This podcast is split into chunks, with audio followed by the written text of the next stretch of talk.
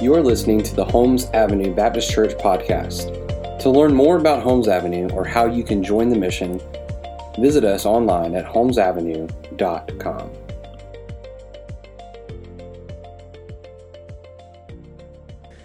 Well, thank you for worshiping with us this morning. My name is Walter. I'm one of the pastors here. I know that it's a cold and dreary and rainy day, and there are a lot of things you could be doing, like staying at home, but we're glad that you're here with us. Want to make a note that this is the time in our service where you can consider how you might be able to support the mission of Holmes Avenue through giving. You're able to give in a variety of ways. You can give as you exit, you can give online, you can give via text. However, you'd like to give and support the mission of God here at Holmes Avenue, we're grateful for it and we're thankful for your continued partnership in ministry. Now, we are continuing in our sermon series here in the book of Acts. We're going to be in Acts chapter 20. We're going to be in the last half of Acts chapter 20, wrapping up this chapter. And I've titled this sermon Christian Commitment. And as we look at this, uh, for many of us, you hear the word commitment, and that brings back just horror stories of relationships and drama and, and having to keep your word and, and all these challenges we have in our lives with those things. Yet, as we consider the reality of commitment, what does it look like to have Christian commitment within our lives, within the church, within the world? You know, here we are in week six of the new year, beginning week six, you could say. And I would ask this question How many of you made New Year's resolutions? Many of you did. How many of you have failed in your New Year's resolutions already? Many of us have. Statistically speaking, the average person, when they make their New Year's resolutions, last about two weeks. The reality is that we struggle with this thing of commitment. And if we take a step back and just simply look at this idea of commitment within the confines of Christianity, we recognize that Christ, and the way he functions in this world, the way that we as Christians are to function in this world, must look a bit different right? Would it be people who keep our word? Would it be people who are committed to Christ and his mission? Well, you might be asking, what does that have to do with Acts chapter 20? Well, here in Acts chapter 20, Paul's addressing what we believe are the pastors of the church of Ephesus, the elder body that is gathered together. And in this, he's encouraging them, he's addressing the realities that they, as a church, are moving into a new season of life, a new time of their worship experience. They're going into a new direction. This church has grown and is thriving and is going from being this body of believers that have been planted by Paul to here we are decades later and they're a growing, thriving church that has reached much of Central Asia. Just as we have moved into a new year and we're wrestling with how do we continue to keep our commitments, how do we live in a way that's Christ honoring, the church in Ephesus, they're wrestling with some of these basic concerns. They're asking, how do we live as faithful Christians, as faithful Christ followers in this new season of life that we have? Well, Paul, as he's speaking to him, gives them what I would encourage you to look at as some godly wisdom and advice that he builds out for them. As he's speaking to them, he gives them really five things that he encourages them to live and abide in, to commit to, so they might grow and thrive in their faith. Now, if you're here, uh, my hope and my prayer is that your desire is to grow and thrive in your faith. And so, if indeed that's the case, then we have opportunity to take notes and make note of these things that will lead us to growth in Christ, that will lead us to thriving in our faith as we move into a new season of life, personally and corporately as a church. Now, you can see we're covering a lot of ground in these, this section of Scripture, so I'm not going to have you stand and read all of it at this time. I'm going to read as we go, if I might. I want to jump into our first point if you're taking notes, though. I want to encourage you to go ahead and write this down. Write down that we are to commit to God and His people. Look with me at verse 17. Now, from Miletus, he sent to Ephesus and called the elders of the church to come to him. And when they came to him, he said to them, You yourselves know how I lived among you the whole time from the first day that I set foot in Asia serving the Lord with all humility and with tears and with trials that happened to me through the plots of the Jews. So, right here, Paul begins as he's encouraging these men that he loves, he has them focus on this idea that we're to commit to God and to his people. Now, some scholars debate what's happening here in this section. Is, is Paul defending his ministries? He's sharing his testimony? Those are applicable thoughts. But I think really what is happening here is that Paul is ultimately trying to explain to them why his ministry has been so fruitful. Why has the Lord blessed his ministry and moved through the work of Paul in the world? You see, I think what he's doing is he's explaining exactly what he's done in each of his missionary journeys to these men. You see, he's finishing his third missionary journey, and he's giving them what I would argue is perhaps the secret ingredient to success, right? You have that old family recipe, and there's this one thing you put in there that makes it magical. Well, Paul is giving that to them. What is the secret ingredient? What is it that we are to do to see us be fruitful and faithful in our lives? Well, it's very simple.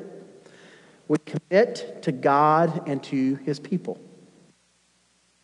This expressed here in verses 18 and 19. He says these words that he lived among you. He's serving the Lord with all humility, with tears and with trials that happen. Paul understood that the foundation of his ministry was to serve both God and his people. For us, sitting here 2,000 years later on this side of the scriptures, the call is still the same. Nothing has changed in the past 2,000 years that would see us leave this commitment to God and to his people. You see, we recognize the reality that first and foremost, we are to be committed to God. What does that look like? Well, this begins with this idea that we trust in this basic gospel message that God created the world. He created everything. He specifically created man to share in his glory, to be people that would worship him, spread his glory and honor across the earth. And then man, we know them as Adam and Eve in the garden, sinned. And through their sin, we have been corrupted by sin, and our world is broken and doesn't work like it's supposed to. Yet God, in His goodness and grace, did not leave the world broken and beaten down. He did not abandon His creation. No, what did He do? He promised, even in the garden, that He was going to send a Redeemer that would come bear the weight of our sin and shame and make things right. This is the very message of the gospel that the world is broken and that you and I are in need of a Savior. This is what we cry about in John 3 16 and 17 that God so loved the world that he gave his only begotten Son. Why? So that we might experience forgiveness through him. See, this commitment, this anchors us something that is eternal and unchanging. This is a world that changes very quickly, and we need something to hold tight to to keep us from sweeping away. Perhaps you remember just a few short years ago, one of the rages of teenage culture eating Tide Pods. Do you guys remember those stories? Just a few short years ago, people thought it was a great idea to eat Tide Pods. Not only are we sitting here a few short years later thinking, one, that's really dumb, but two, even in the time period that we saw that become popular back in 2020, a few months was all that it was. That's the only time that it was popular. Just search your memory, right? When's the last time you remember someone talking about eating a Tide Pod? You haven't heard it in a while. The world has changed. In a completely changing world, we need something that is unchangeable, and that is the good news that Jesus Christ is still King. Now, that's not the only commitment we make here because we said we're committed to both God and to his people. And in this, we must commit to his people. You see, Paul here as an apostle, he displays this commitment that we are to have to the people of God. We recognize as we study this that this is something that is expected of everybody within the Christian faith. This isn't just something that you would find in pastors and deacons, right? That they're committed to God's people and to the church. No, we as individual believers are committed to the church to walking together in unity with Christ. You see, we desperately need not just this idea of community, but a place to give of ourselves to. One of the realities is that every year we recognize that there are stories of generosity around the holidays, moving into New Year's that just move your heart, right? Where you see stories of people going and paying off the, the toys that are on layaway for families. Where you see these stories of people providing a way for people to have Christmas and Thanksgiving and all these incredible things. Moving into the new year, we rejoice over these good things, but here's the reality. These things that move us, these stories of generosity, of faithfulness, of just incredible things, they move us because we desire to give of ourselves. We recognize that in this life, we understand that we are not meant to merely consume things, we're meant to be productive. We're meant to give of ourselves so that there is something better out there that comes from us. You see, we're to, we're to give of ourselves, we're to serve the church in any way we can with any talents and skills that we have.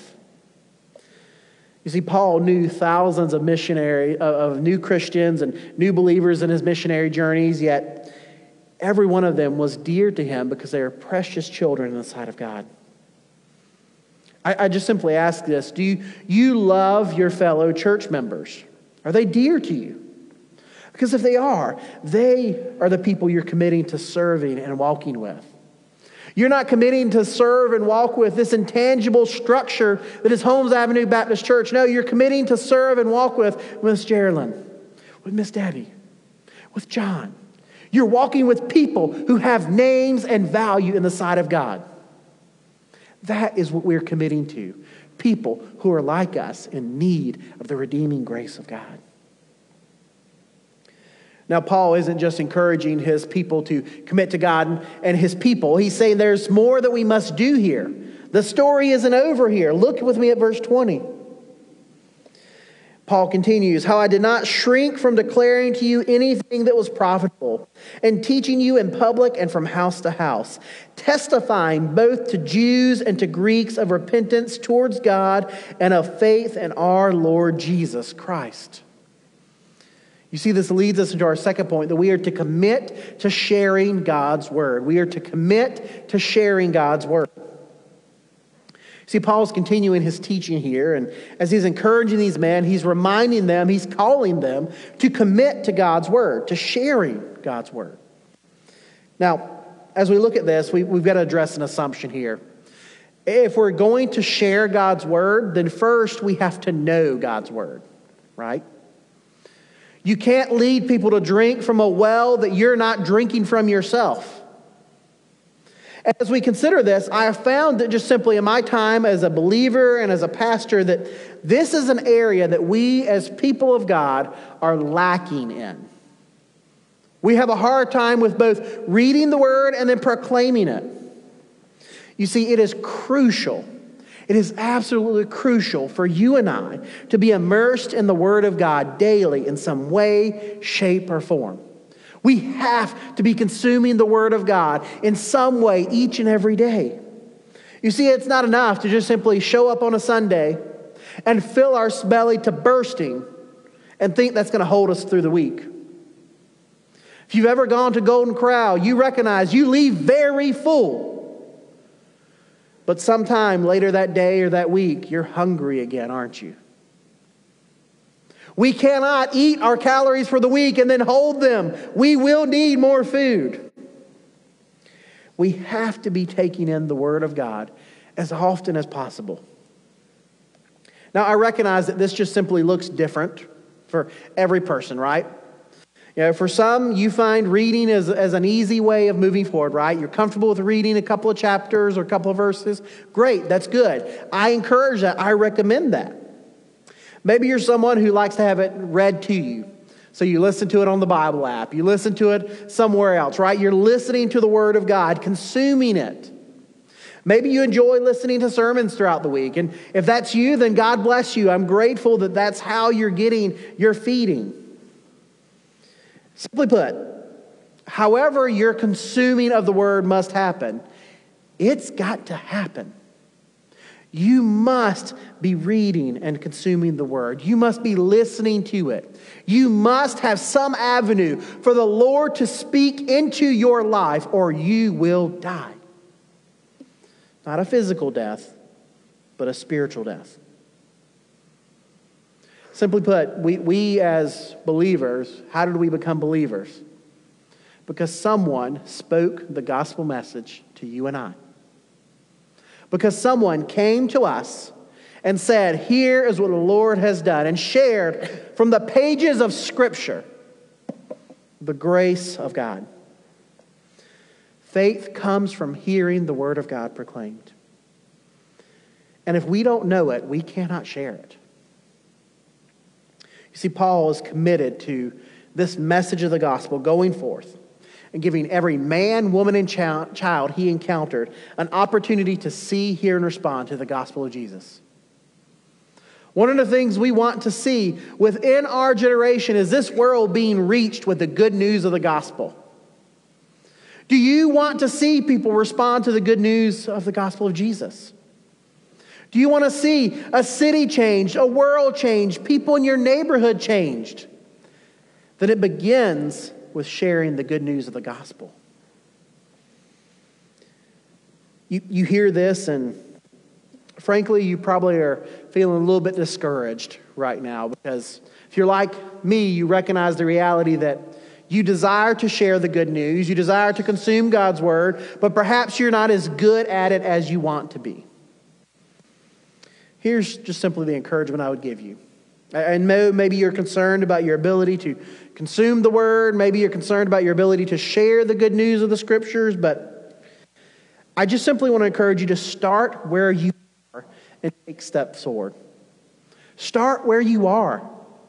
I'm not asking you to begin st- starting an apologetics course next week. I'm merely asking you to go to your neighbor and go, hey, how can I pray for you? I'm not asking you to read the Bible in this week. I'm simply asking you to crack it open once in a blue moon and let's read it together. Even if you're here and you're saying, I don't read, well, guess what? It can be read to you. But the important thing is that we must begin where we are. None of us are getting up tomorrow and running a marathon. It's just not going to happen. But we can begin walking a few hundred steps. And one day, maybe we could run a marathon. The reality is that Christ isn't calling us to hit some legalistic number of daily readings or having X number of people come to faith each week, right? There's not a checkbox when you walk in the church saying, I led three people to church, salvation this week. That, great. What he is calling us to is faithfulness. Faithfulness in which he promises he will provide fruitfulness. But first, we begin with a faithfulness. I would simply encourage you to start today. Whatever you've got, with whatever you can do, and begin from there. But as Paul is speaking, he is urging us, calling us to commit to sharing God's word. Now, in that, that requires an extra step or two because it requires us to commit to selflessness as well. Look with me at verse 22. And now, behold, I am going to Jerusalem, constrained by the Spirit, not knowing what will happen to me there, except that the Holy Spirit testifies to me in every city that imprisonment and afflictions await me. But I do not account my life of any value nor as precious to myself if only I may finish my course in the ministry that I received from the Lord Jesus to testify to the gospel of the grace of God. And now, behold, I know that none of you among whom I have gone about proclaiming the kingdom will see my face again. Therefore, I testify to you on this day that I am innocent of the blood of all, for I did not shrink from declaring to you the whole counsel of God. Paul is urging these people that are listening, urging us towards selflessness. I just want you to put yourself in Paul's shoes, right? He feels that he's compelled by God to go to Jerusalem. And he's being told by the Spirit that as he goes, any place he goes, every place he goes to, every city he arrives at in this journey, he's going to face prison and hardships. He's even telling these men that I will literally never see your face again. This is how I know this isn't going to end well for me. For most of us, we would have asked if there's another option, if we could take a nice trip to a sandals resort. Like, is there anything else we can do here? Yet, Paul says that his life is valueless. He counts his life as nothing in order to finish this race. You see, this race that he is on, this journey he is on, is not some intangible race. He's merely saying that my life exists for the sole purpose of testifying to the world the grace of God. We look at verses like this and we, we have a tendency to attribute them to, to great missionaries we've heard about. Maybe you've heard of Jim Elliot, David Brainerd, people like that. Yet, this isn't something that is just applicable into missionary life. This is a standard call as a Christ follower. Throughout the Gospels, we have multiple passages that are just simply marked by the reality that we are to sacrifice of ourselves so that Christ might be made known. You know, Jesus has these words whoever would lose, his, whoever save his life would lose it. Whoever loses his life for my sake will save it. For to me, to live is Christ and to die is gain, the words of Paul. I would argue that it's just merely a theme in Scripture that the Christian life, discipleship, ultimately requires us to live lives that are marked by selflessness and sacrifice. This doesn't mean that God is not going to let us have a long, fruitful life while having the American dream of having a house with a yard and a fence, you know, the average two and a half kids per family, a dog, a cat, whatever your dream is, right? It doesn't mean that God is not allowing that to happen. But it does mean that your goal in life isn't to achieve those things, but to make much of Jesus. See, just as Paul made this argument that his life, his glory, everything about him exists for one reason only to testify to the grace of God, you and I, when we trust in Jesus, we rediscover this creative plan of God. Going back all the way to the garden, the story of the good news of the gospel is that we were supposed to exist, spreading the good news that there is a king above all kings across the earth. The original plan of creation was a humanity created in the image of God was to fill the earth. And everywhere you looked, you would see a reflection of the glory of God. The plan was always that we would give of ourselves and go forth so that the world might see the glory of God. Nothing has changed. The call hasn't changed. Our God hasn't changed. His strategy to reach the world has not changed because he still expects his people to go forth and spread his glory. Everywhere there are people, there should be Christians proclaiming the name of Jesus. You know, one of the realities of being in pastoral ministry is that you get a lot of phone calls from people asking you to share the good news with their friends, their family, their neighbors. You get a lot of calls offer, asking for, yeah, they're going through a tough time. Will you come and share and share Jesus with them? And those are good calls. I'm not going to belittle it, but what I always feel like saying is, you're there. Why aren't you doing it? You're the Christian in their life. God has put you there for this moment so that you might share the good news of the grace of God. Sure, I can come. But here's the reality you're already there. I hear so many times of people bemoaning the fact that their children and grandchildren don't go to church. Yet, in so many of those conversations, they don't share the gospel with their children and grandchildren.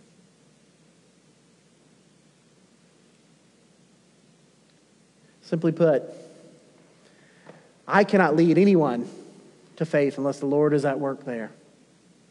But more than that, when He's already placed you there for a mission and for a purpose, what does He need me there for? God has put you where you live, work, and play so the world might see, hear, and know the glory of King Jesus through you. Not your pastor, not your deacon, not anyone else but you. And I just simply ask you are you being selfless or are you being selfish in your faith?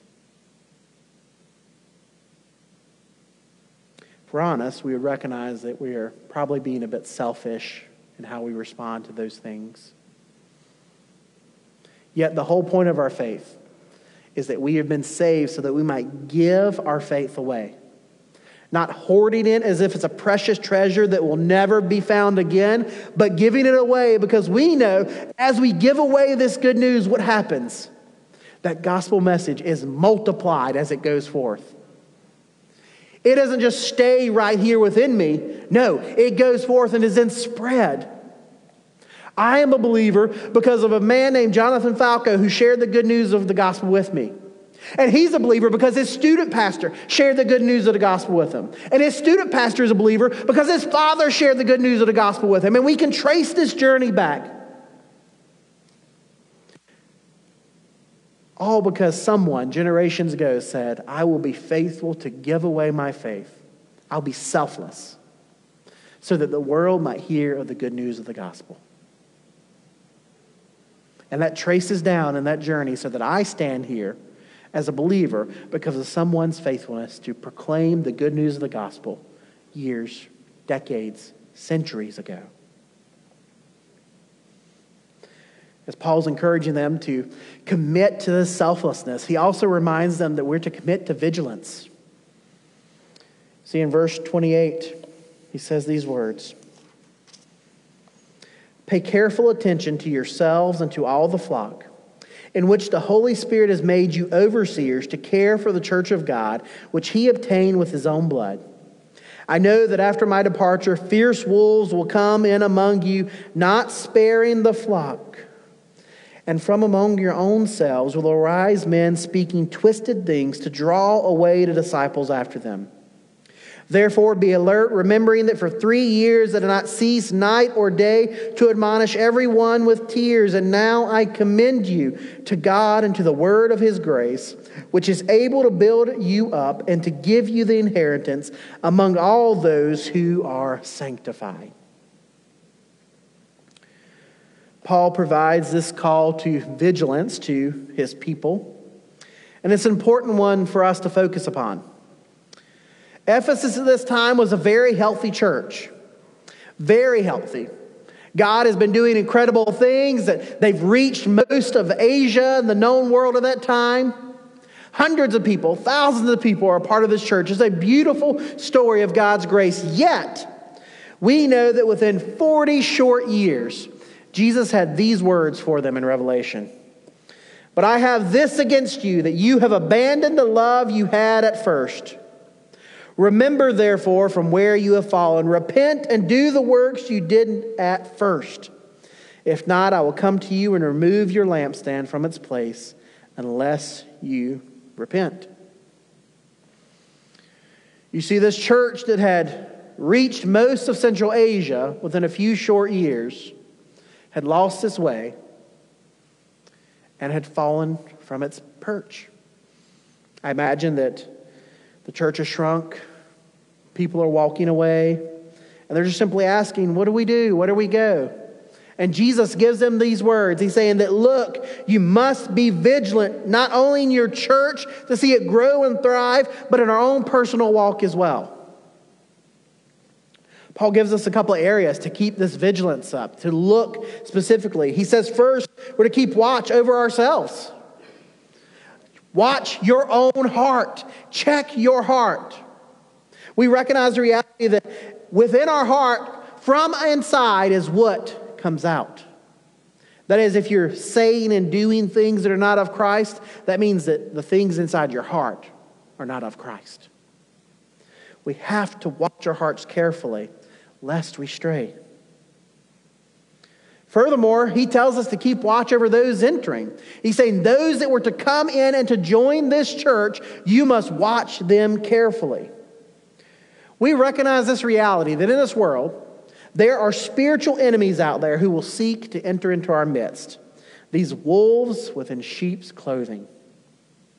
We watch not because we want to keep people from joining the church, but rather we want to ensure that those who join truly believe in Jesus. This is why church membership is so important because we want to ensure that those that join truly love Jesus. It's a crucial thing because if they don't, you get faulty theology. You get terrible things that come of it.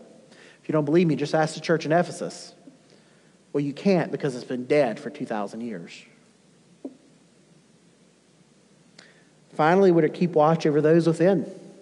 You see, Paul remarks that the people within the church of Ephesus, they, there will be some that will rise up and distort the truth. You see, we watch one another to ensure that we're living and believing in a way that lines up with the scriptures. This isn't like the CIA watching you or listening to your phone. This isn't the FBI investigating you. But what this does mean is that when there's genuine cause for concern in another believer's life, you have that conversation.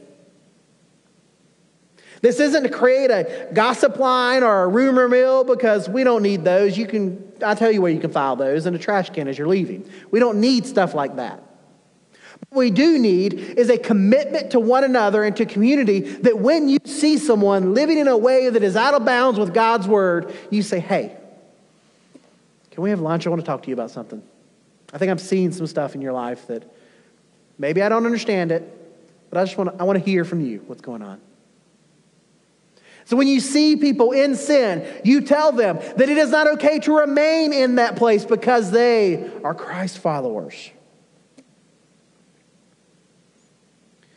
As we hear these things, this commitment to vigilance, it sounds a bit scary. And if we're living in the flesh, that is the things of the world, it's a terrifying thought, right? For decades, we've lived in this world where everybody, you get on your phone, right? You talk about eating lunch, and the next few minutes, you're going to have an ad about lunch on your phone somewhere. It's crazy. But the key difference between this and what the world is trying to do is that for us, our vigilance is rooted in love. It's love for God and love for His people. This doctrine of love and, and grace, this undeserved kindness we receive, we root everything we do within that. And so, God has called us to protect our hearts. We do it because we love Him. If God has called us to watch for sheep coming in that might be wolves, then we do it because we love God and His church. If he's telling us to watch one another's lives with vigilance, then we do it because we love God and his people. All of it's rooted in love. Now, finally, Paul gives us an encouragement that we are to commit towards generosity here in these last few verses. He says in verse 33 I coveted no one's silver or gold or apparel. You yourselves know that these hands ministered to my necessities and to those who were with me. In all things, I have shown you that by working hard in this way, we must help the weak and remember the words of the Lord Jesus, how he himself said, It is more blessed to give than to receive. Paul ends his time with these men with this encouragement to commit to generosity.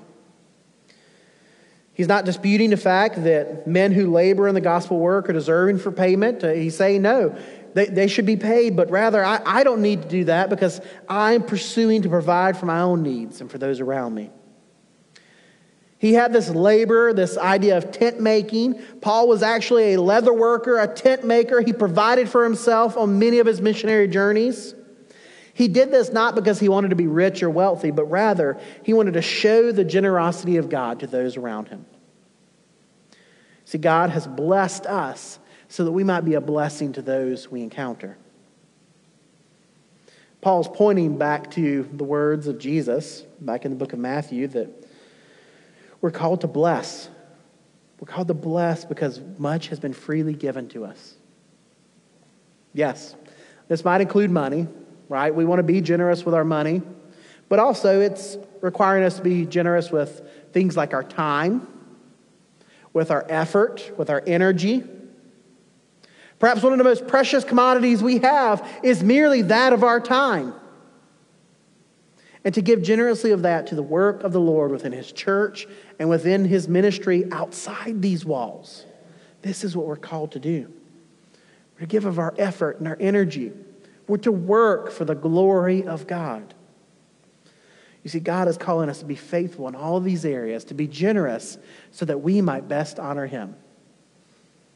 And if we truly believe his words that it is better to be blessed than to receive, we will give generously of our time, effort, energy, and yes, of our money. Now, Paul's encouraged us towards these commitments, these kind of five basic commitments that we should make as we move into a new season and a new life. And if you're looking at this, you might recognize that there are a few verses left here. Well, I didn't forget about them. I want you to look at them with me as we think about how we're supposed to respond to this idea of commitment. Verse 36 says, And when he had said these things, he knelt down and prayed with them all.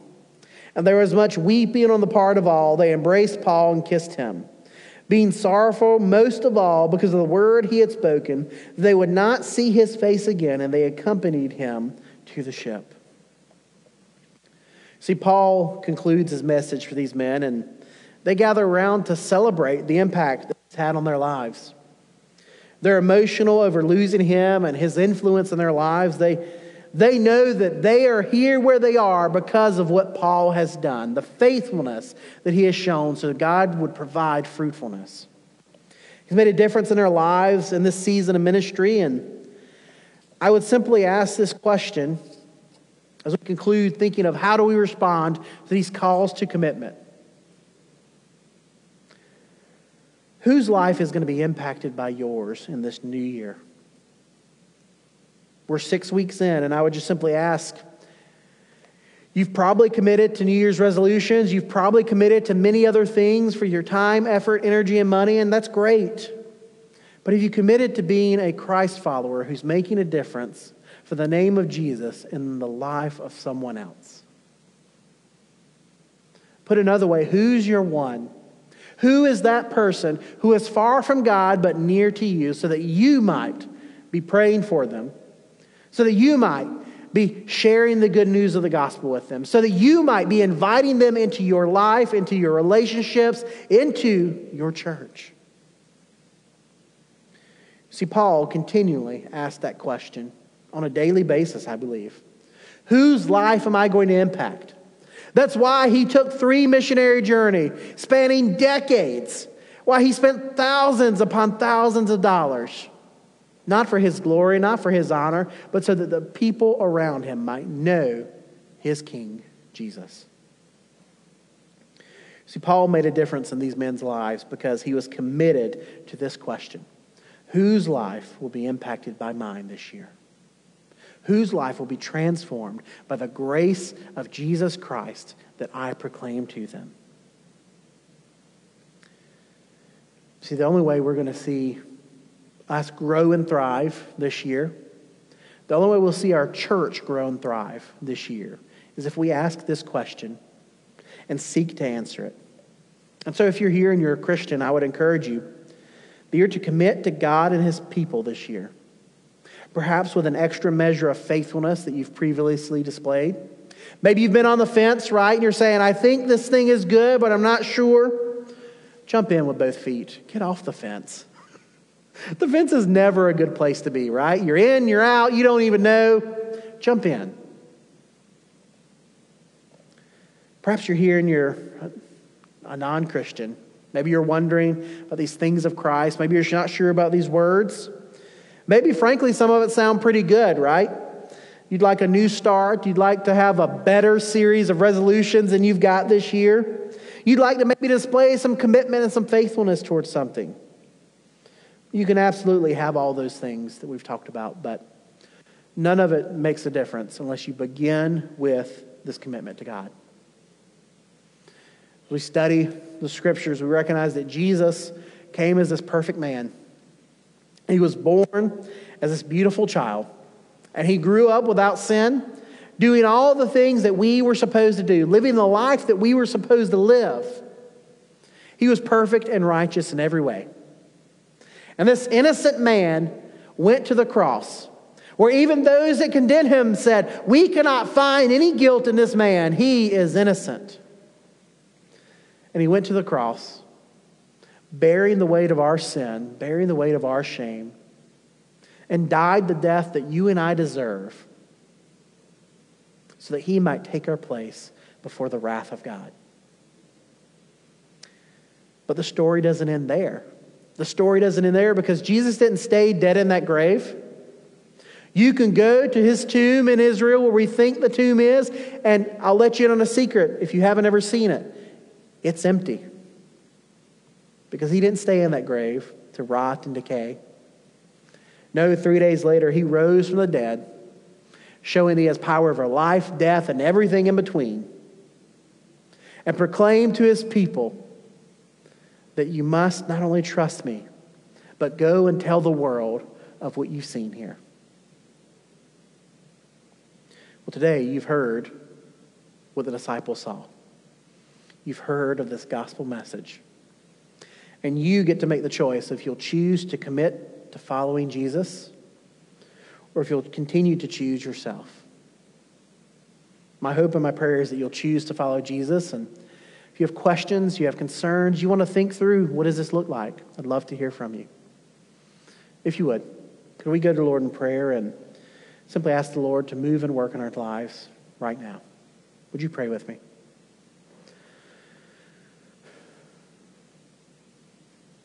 Father, thank you for your goodness and for your grace. Thank you for being a God who cares for his people, who is concerned about the things of this world. Thank you for being a God who still works and moves in this world. Lord, some will bemoan and say that you're silent, you're not active, you're not doing anything in this world, but Father, merely I look out and I see the brokenness, I see how bad things could be, and I rejoice that you are still at work restraining evil, working things together for your good and your glory, bringing your people together so that we might proclaim the good news of the gospel to those around us who are living in this lost and dying world with us. Father, as we've studied the scriptures today, we've wrestled with this idea of commitment.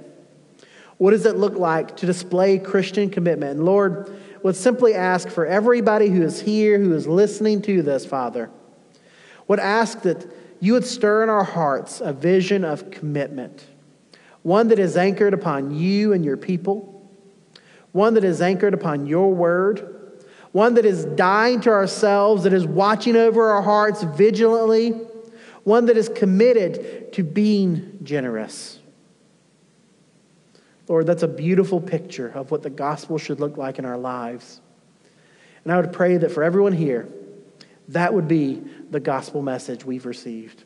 That would be what we trust in that you are a good God who loves his people, who bore the weight of our sin and shame upon the cross and brought us to you. Father, we're thankful for your grace and mercy. My prayer today is that everyone here would wrestle with this idea of commitment, Lord, and that they would choose to follow you. Lord, we're grateful for your grace and mercy. Speak to us now. Allow the Spirit to change our hearts and minds to be receptive to you and to your message. We thank you for what you've done for us, Lord. We pray these things in your name. Amen.